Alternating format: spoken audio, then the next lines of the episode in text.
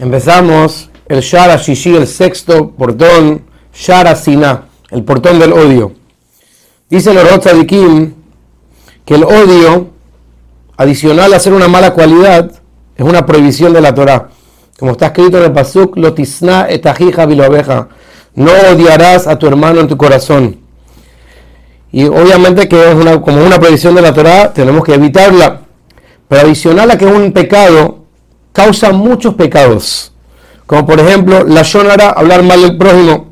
Porque el que odia a su compañero habla constantemente por su odio mal y reclama del prójimo.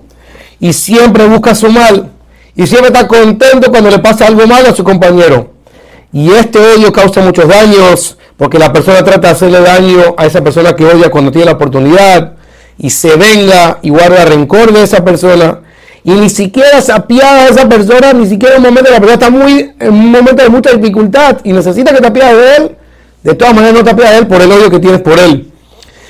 Y por ese odio, todas las buenas acciones que hace la otra persona también dicen, nada, esas acciones no son buenas, seguro lo hace con malas intenciones, es un orgulloso, lo que sea.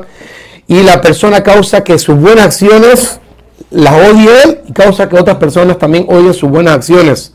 Y también trata de que no reciba ningún beneficio esta persona y nunca reconoce la verdad. Porque tú estás peleado y odias a esa persona, ¿cómo le vas a, reconocer cuando tú estás equivocado y él tiene la razón? Y si es una persona que hasta te debe plata, haces todo lo posible para presionarlo y hacerlo sufrir. Entonces, por lo tanto, la Torah nos ordena alejarnos de este odio porque puede causar muchos pecados. Ahora, dice el Tzadikim que hay diferentes motivos por qué una persona odia al prójimo. Hay personas que odian al otro porque le causó un daño monetario. Hay personas porque le golpeó o porque lo avergonzó o porque le sacó un mal nombre. Sobre todas estas cosas, dice la Torah, no odies al prójimo y te quedes callado. ¿Qué significa eso?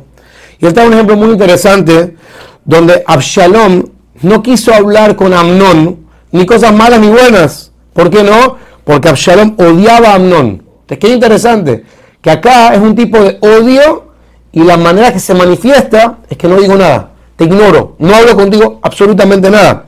Ese es el problema. Sino que hay que hacer cuando sientes un odio por el prójimo, mitzvah le odio. Tienes que ir y decírselo y decirle, ¿por qué me hiciste así, así? Como dice la Torah, reprochar, reprocharás a tu pueblo.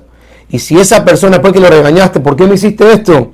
Te pide perdón, la persona lo tiene que perdonar y no ser una persona cruel en perdonar al prójimo.